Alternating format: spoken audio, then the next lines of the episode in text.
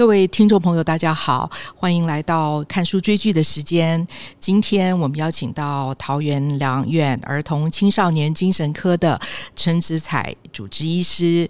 小芳好，各位听众大家好。啊，子采医师是我们的好工作伙伴、好朋友，常常一起看书跟追剧。那这回我们两个还真的是一起手挽手去看的这部电影啊，也是我们第六十届金马奖新导演的得奖人哈，他拍的第一部长篇的电影啊。然后啊，他也是我们台湾观众票选呃，应该可以说是最受欢迎的一部片。它的名字叫做。年少日记，那我们两个去看完以后呢，就迫不及待的想要回来分享。就先问问植才医师啊，我们那天两个人都很赶，然后就晚上下班的时间冲去看电影啊。这个经验其实也不多啊，就是工作繁忙的情况之下，还可以去看一部电影。那不知道您看完以后有没有让您觉得特别印象深刻的地方？我还蛮开心的，嗯，因为已经好久没看港片了，是，对，然后可以看到就是华语影片又有一些新的进展，嗯，哦，我觉得自己是蛮喜欢的。那我觉得《年少日记》对我来讲是一个很日常，我觉得他的剧本写的真的很成功，嗯，你会觉得不闷，会一直看下去，嗯，所以我觉得这一点其实是可以看到。年轻导演的功力跟说故事的方式，真的令人印象深刻。嗯，那您觉得跟一般的呃之前你认识的港片有没有不太一样？嗯、呃，是蛮不一样的。我们之前看的港片，可能就有很多，有些时候是搞笑的。当然就是周星驰的 影片，或者僵尸，但是都觉得港片其实蛮有它独特的说故事方式。站在这个基础点上面，可以看到他们把说故事的方式更扩充、更丰富、更多层次。我觉得是蛮开心的。是《年少日记》啊、呃，我想大家都应该知道，这部片谈的是少年他在成长过程当中的经历，以及他的家庭啊、然后他在啊、成长之后呃面对的现实的这个呃人生哈、那这个故事就如同子采医师说的，非常日常啊、那这里面的人物呢，其实也不是那么的多啊、但是他可能都有一些共。同的地方也有一些，我们觉得就是彼此可能是真正不了解，或者是没有去探究的他的状态。那我就非常好奇，说，呃，这样子的一个故事的开始啊，是从一位老师发现他的学生写了一封遗书。而且那封遗书还是在不经意的情况之下被校工所发现的哦。那在我们的社会里面，我想这个事情如果在一个校园里面发生，子采医师，你觉得会不会是一件大事？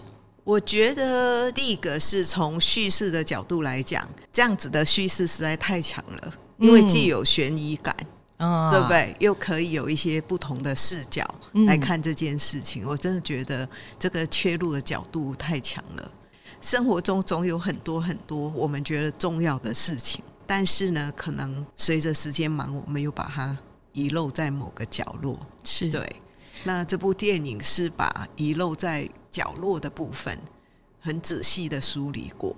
嗯，那您会觉得从这样子的一个所谓的校园事件开始啊，那所延展出来的一个家庭的一个故事啊，那这里面的主角包括呃两个男孩啊，那应该是出生在还不错的中上阶级的家庭里面，然后父母亲。也非常的体面，对于孩子的教育各方面也都非常的重视啊。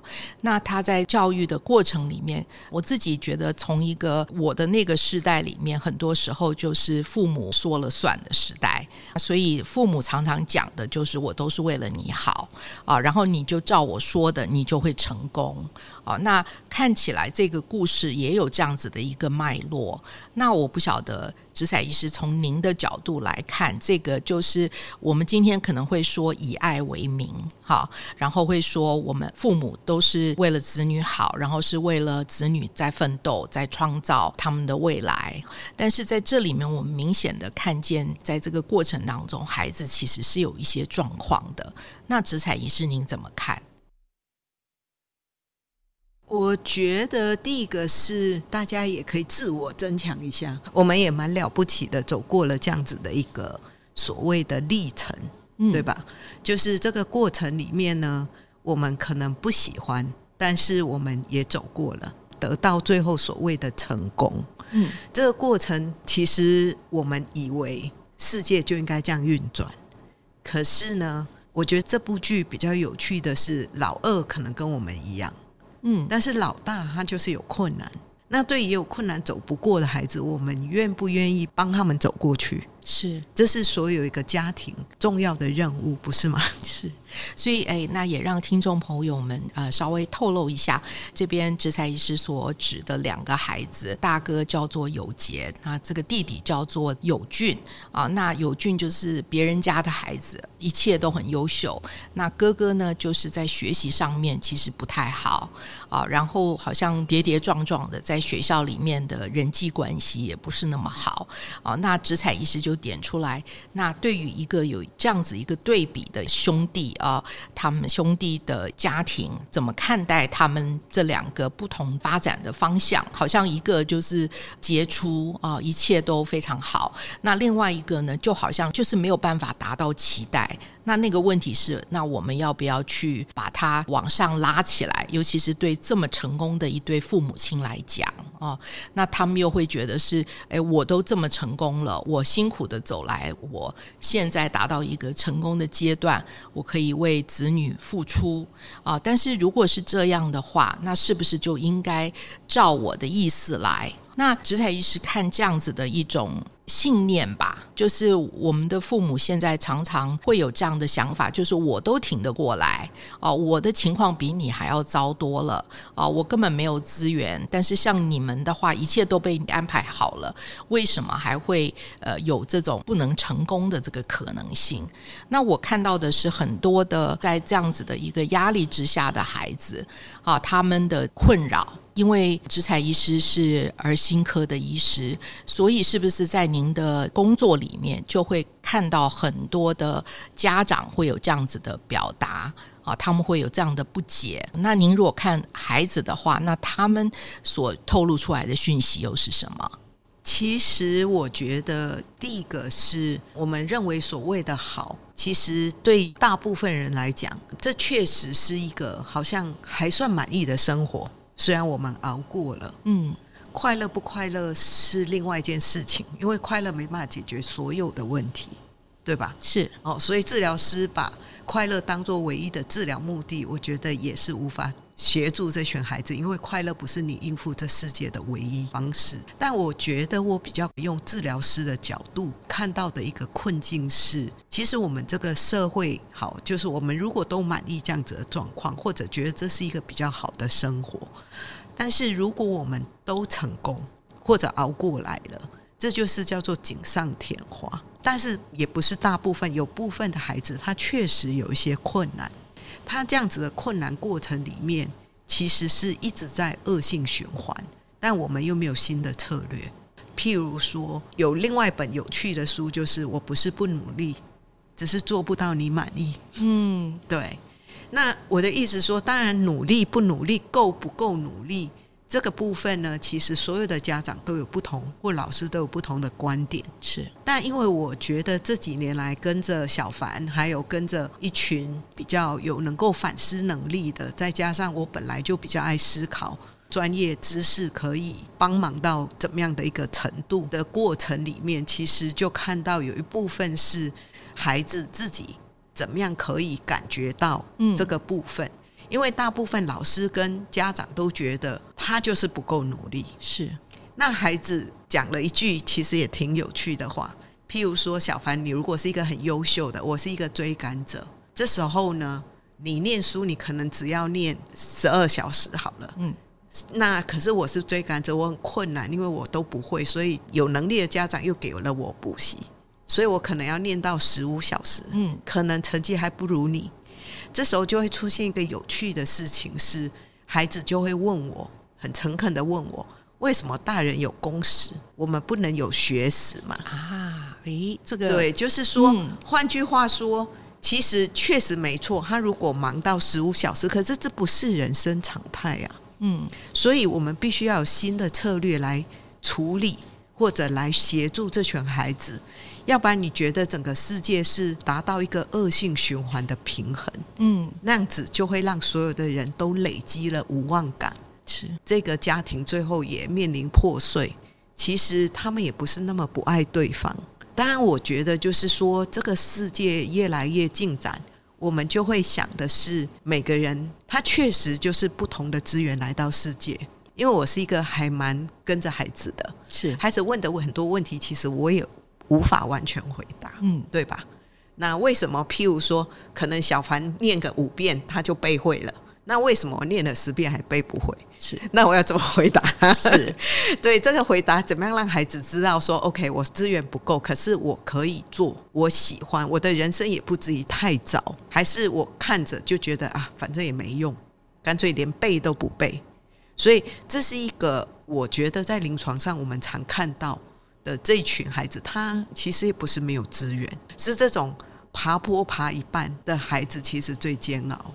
是，所以听起来这些孩子在有资源的前提之下，父母对他们的期待可能又更高啊。然后在这个过程里面，也许又没有一些方法去再度的去激励他们，因为每个人的可能真的这个立足点不见得是起跑点是一样的。就是我再用一个听众可能比较明白的一个比喻好了，就是如果我非常的家财万贯，我要怎么花都可以，对吧？对就是我想要什么我就可以买到，嗯、但是如果是一个非常拮据，每天大概只能花两百块钱，那这时候我就必须想，这两百块钱我怎么样去满足？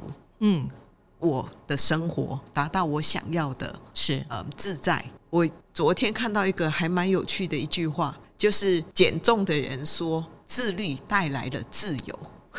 那那其实一个过程里面就是自律要怎么自律，就是所以呢，当你的资源不是那么充足的时候，其实是需要经历我们所有的，不管是哪一派的治疗师，或者尤其是社工擅长很重要的一个点，就我们会去盘整，是。然后列优先顺序，嗯哼，所以这时候呢，这个孩子才有可能一个良性循环。我举里面更有趣的一个例子是，这部分在我年少的时候也曾经，因为我在马来西亚成长，嗯，所以其实也有一些受英式英殖民地的一个影响，是。但是我们在我们那个年代蛮有趣的是，好像学钢琴就是一个精英的，没错，必备的一个一个一个部分，嗯。那在这个过程里面，很多时候呢，音乐，因为我现在刚好有个机会在辅大音乐治疗组当个兼任的医师，我就可以看到说，早年我们对音乐，其实音乐很让人受伤，因为我弹不到。对，就是说，我的意思是说，有一个门诊的小朋友很可爱的跟我说，他真的有一点困难，所以他那个直笛，你知道，台湾的小学都要吹直笛，吹直笛，没错，对，他就觉得好难哦。那好容易，每次都被骂，他觉得他就是有一点困难，就在音准或什么。但是呢，终于毕业，他很高兴的跟我说，然后下个礼拜来哭着脸跟我说，直笛变得更大只，是以为可以永远不用吹了，结果是对国中的直笛就是更大只这样子。嗯、我我这样讲的部分是，有些时候我觉得可能在盘整这些资源的时候，没有去想过。就是刚才讲的面子问题，我一定要弹那首曲，那那首曲对我的意义是什么？还是其实我觉得我先把功课弄好，所以呢，音乐对我来讲就是一个娱乐、疗愈，是就是我觉得像我现在有一些时间是陪我妈妈，嗯，她喜欢唱歌，虽然她觉得她唱的不好听，所以她都很需要躲在一个角落唱。你看吧，这种优良音乐跟。劣质音乐 就是还是疗愈音乐。我我的意思是说，对我来讲，如果他在晚年没有人陪伴的时候，他可以唱歌，其实我是觉得很大的安慰，嗯，对吧？因为音乐让他感觉到连接，嗯，对，感觉到生命是对。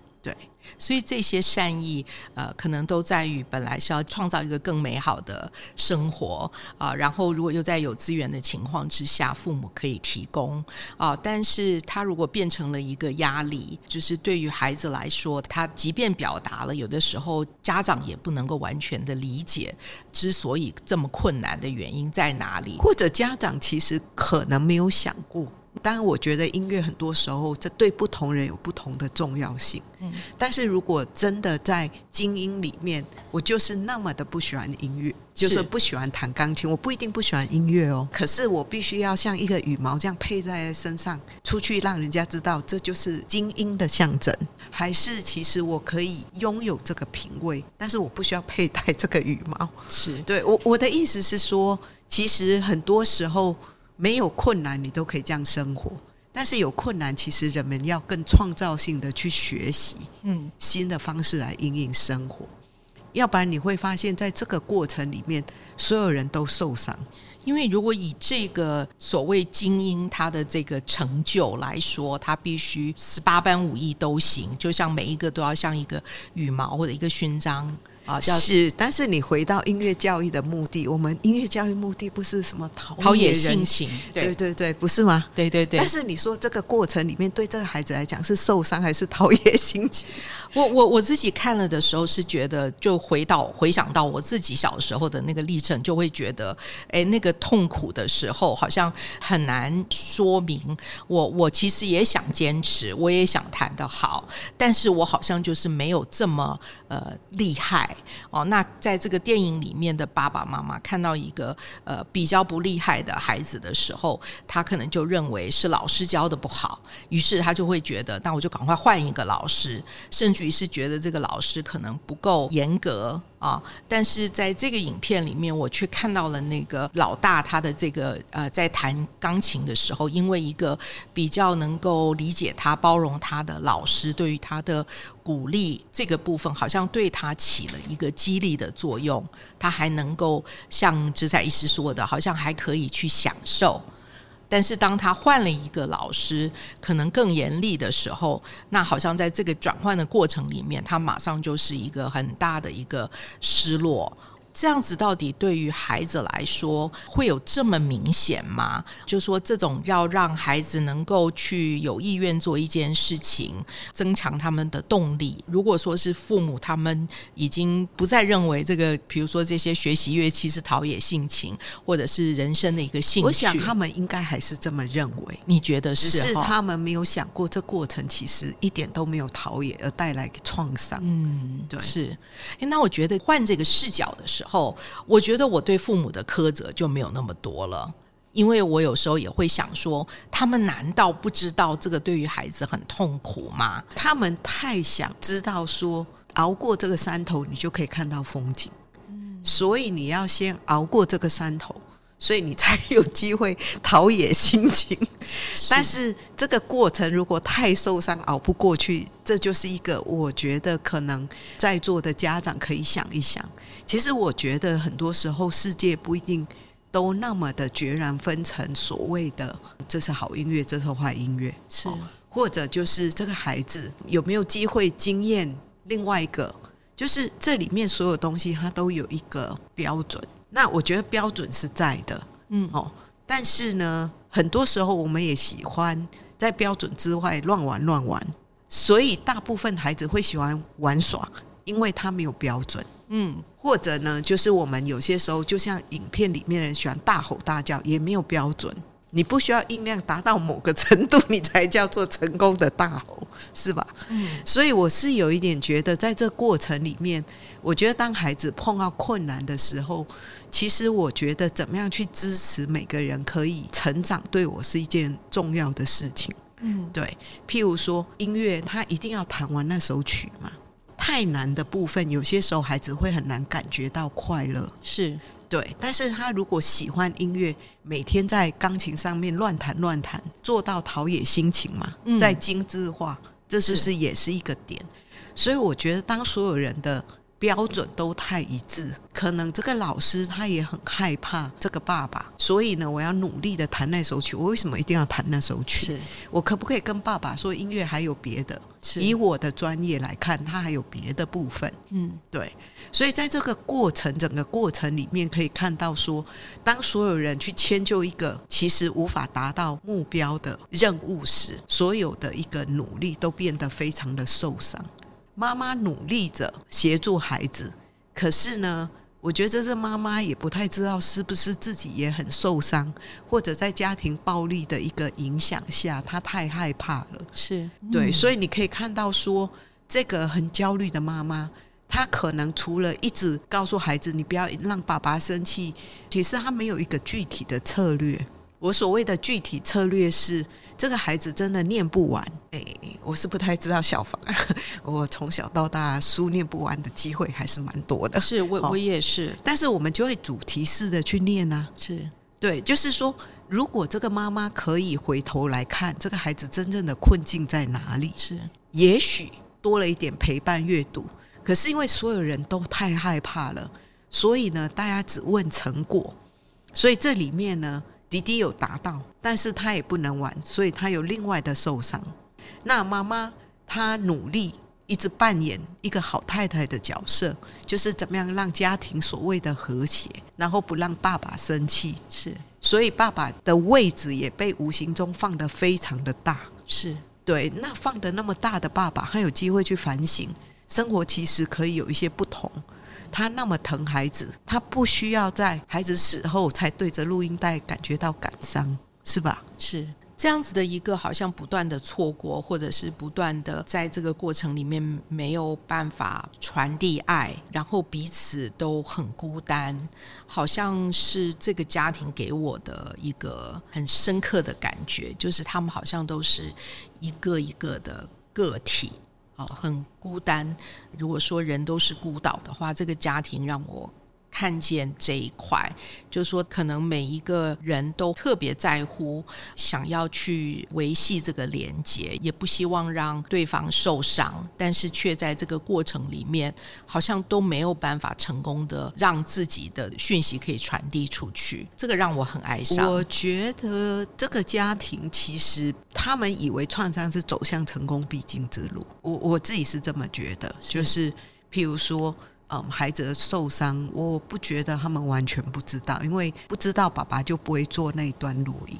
嗯，对，我觉得他不是不知道，但是他以为成功，所以这个过程里面其实看不到这中间需要怎么样一起走向所谓的成功。那我就觉得这过程里面受伤的人太多了。我觉得迪迪稍微算是成功之人。是，但是他其实花太多时间去追求这些成功，所以他也不快乐。所以呢，他其实也没有余力去管到哥哥。然后这个爸爸呢，是在这样子的一个受伤情境，我是这样被打大的，所以呢，我更珍惜。你知道，人们的一个难过是，他就会更珍惜这得来不易的努力。是，所以创伤其实改变了不少父母认为重要的事情。嗯哼。对吧？是比如说，我现在我是一个可能在我的求职过程里面，英文让我承受很大的痛苦，所以这时候呢，因为这样子的痛苦，我就认为英文是孩子必须要的。对，这就有点像我们的双语政策下面的一个迷失，最重要的。可是没有想过说，这个孩子他可能华语也不是很好，华语不够好的孩子，他可能在以这个为工具去学习化学、学习物理，他更崩盘。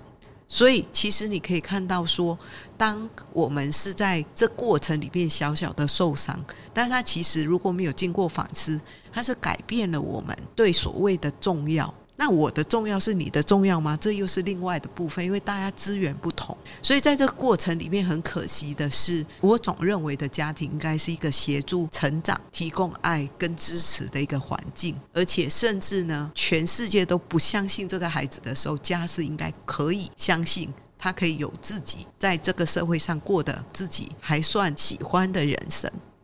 如果是站在这样子的状况去定义这个家的时候，我觉得。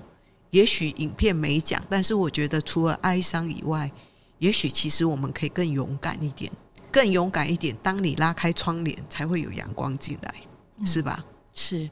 但是我想，对于很多家庭来说，这都不容易，因为。他们除了要维持在别人面前的一个形象之外，也希望在自己的家人的面前能够展现这个积极啊，或者是呃乐观进取的这个这种一面哦。那我其实在这部影片里面看到老大的这个男孩，虽然他的这个成就感可能很不足哈，可是我还是看到他，我看过他很灿烂的笑容，然后他常常还是依靠着父母很近，然后。也啊，常常看着自己的弟弟啊，想要跟弟弟一样，就是没有去排斥他，或者是没有任何的敌意啊。我一直觉得他是这么样的乐观、这么善良的一个孩子，但是为什么可能在电影的某一个点他就被击垮了？哦，那个那个时候是让我觉得，就是那是。要有一个多么大的失望，还是什么，让他会觉得没有我的存在，这个家庭可能还要更好一点。那我我对于这一点是有一点不理解的。其实我们有很多的理论，最常讲的可能也不是那么诠释的那么完整。是我想到一个字眼，叫做“代罪羔羊”。就说这个孩子，他凸显了整个家庭里面某些可能有困难，只是大家都没有去注意到的问题。这个家庭是没有一个人可以在这个成功的压力底下，是没有人可以自己去表达一些很细节的部分。是，那我是觉得说，整个过程里面，因为从来没有想过。就是你知道我是做精神科，我对大脑这个器官还是有非常非常 热情的探索。人的大脑就是你有想过这事情就有改观的可能性。是生活中其实有些点，包括在这种情况下，吃饭可能也不能好好的享受，喝个东西也不能好好的享受。就是所有的这个过程里面，当然我觉得辛苦是一件事，可是我觉得更大的问题是辛苦剥夺了人们。从来没有机会去想过，生活其实还是可以小小的改善。所以你可以看到这个孩子他的困难度是：如果爸爸或妈妈以为换了一个老师就可以让他学会，是。可是其实我觉得除了包容以外，另外一个可以问的一个问题是：如果换了我还是达不到，这是不是表示我完全没有救？如果大家都可以多一点理解，包括接的老师，我真的觉得，假设我是那个接的老师，带着拯救者，很不幸哦，我们常常儿青科都是最后的协助。可是，其实我觉得可以去看到我们到底能够做什么，可以改变什么，而不是我就是一个全能者。我觉得整个状况是可以有一点改善的。所以这个孩子也没有快乐，可是呢，可能换了这个老师，可以想象日子更难熬。但我觉得他是没有信心自己会谈会的，所以这就变成压垮他最后的一个状况，就是完全叫做累积性的绝望。是，哇！刚才那个就是戴罪羔羊的这一个名词出来以后，好像。就是轰了我一下，因为可以感觉到那个当大家都没有出口的时候，好像就是需要把一切的失败归结于一个点。那这个点如果就聚焦在这一个孩子无法成就某一件事情，这个部分的压力太大了，对于任何人来讲都太大，更何况是对一个那时候只有十岁的孩子，是有一点困难。因为你可以看到说，其实这家庭没有了是这个小孩。他其实不一定更能够凝聚，没错，对，因为爸爸看不到妈妈的困难，妈妈整天在这样子的过程底下，也没有想过求助或新的部分来处理他的问题。那我也好奇，呃，植彩医师怎么看这个校园里面的这个背景，还有就是教师啊，因为这个主角其实是一位中学的老师，然后这个整个故事的主线也是围着他。那植彩医师怎么看这个教师的角色？就是说他在呃这一切的交织，就是他看到学校里面有学生表达有自杀的意图。啊，这样这样子一个事件的时候，好像对于他造成了很大的一个冲击，然后他好像面对系统的反应，他也有一些不满、愤怒。您怎么看待？其实这部片我觉得是一个很难解答的问题。校园我觉得是另外一个复杂的系统，所以我我会觉得就是这个孩子，就是所有的事情除了包容。我觉得我们应该可以找另外的出路，对吧？嗯，我们的亲职或者我们的教育，常常都在所谓的虎妈跟包容中间。是，可是世界不是只有二分法，对。嗯，那我觉得校园又更困难了，包括来自学校的教学绩效各方面的压力。我其实蛮喜欢这部电影的结尾。因为我觉得有些事情总是可以从小小的改变开始，是对，至少这个老师稍微愿意去听一下孩子发生了什么。是，我觉得那个就让我觉得耳目一新的一点是，他们关注到的学生，当然是可能一开始就是有问题的学生，那他们会找班级里面的班长，希望他可以来跟老师一起合作，去多了解同学的状态。但是在这个过程里面，发现了这个班长也有他所面对的一些自己的议题。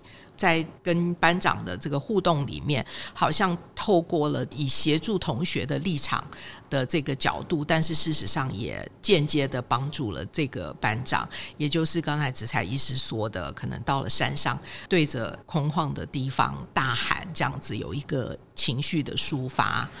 我那一幕是蛮有趣的，是就是说，因为我自己的个性，我其实小时候有一个很大的自由度。是我在大自然乱玩乱玩长大的，真的。我也碰到了一个非常疼我的音乐老师，所以我的舞台要布置成什么样子，我要鸽子飞哪里，他都让我去做的。好羡慕哦！是是是，所以我觉得我好像没办法一定要大吼大叫，你了解我吗？嗯。但是那一幕其实让我想了一下。因为我觉得我有些时候就是完全就是抗瘾人，但有些时候在某一幕停的时候，就会突然间想：诶，我如果是这个治疗师，我会怎么做？这样偶尔会会冒起来。但我觉得有一幕就是真的很有趣，就是他们不是三个人，包括那个智商老师，然后他吼不出来，是 对。然后我就在想，我也应该也是那个吼不太出来的人。我也是，因为我那个时候就是真的也是在想，说我就是吼不出来的，而且我自己知道我吼不出来，因为我我以前做暴力防治的社工，所以我们就会有来学自我防卫。那我们在学自我防卫的时候，那个老师教的就是我们要如何求救，然后他叫我们要用丹田发声，要喊，然后我就是那个喊不出来，然后被叫到一旁边要自己去练习的。那个，我那时候觉得很挫折，因为别人都可以一边打一边喊，那我可以打，可是我不可以喊，我喊不出来。所以我那时候就在想，如果我是那个被抓去在那边要喊的，我可能就是那个当下要逃跑的，因为我会很害怕。对，但是我觉得。那个智商师，我其实还蛮喜欢那一幕的剧本的 发展。我也觉得，就是虽然他觉得他没有必要喊，但是为着这个孩子，他想要试试看。是是，我觉得那个部分对我来讲也是非常具疗愈的。没错没错，我觉得也是一样有职业病，我就会想说，如果我碰到那个状态的话，我会怎么样做这件事？但是我常常的答案都是，我觉得我不见得可以做得更好。但是我看见了，不做一定没有任何的，你可能没有办法有任何的改变。呃，那那个过程可能需要工作者自己本身能够放开，不管是视视角啊，啊，或者是对于这个自己的理解这个部分哦，我真的觉得这部电影像子采医师说的，有时候我在观影哈，我就是一个观众，但有些时候我又是一个工作者，回到我身边的这些孩子跟家长啊。呃，然后另外一方面呢，可能又看见系统要怎么改变，才可以去应应现在我们的孩子跟。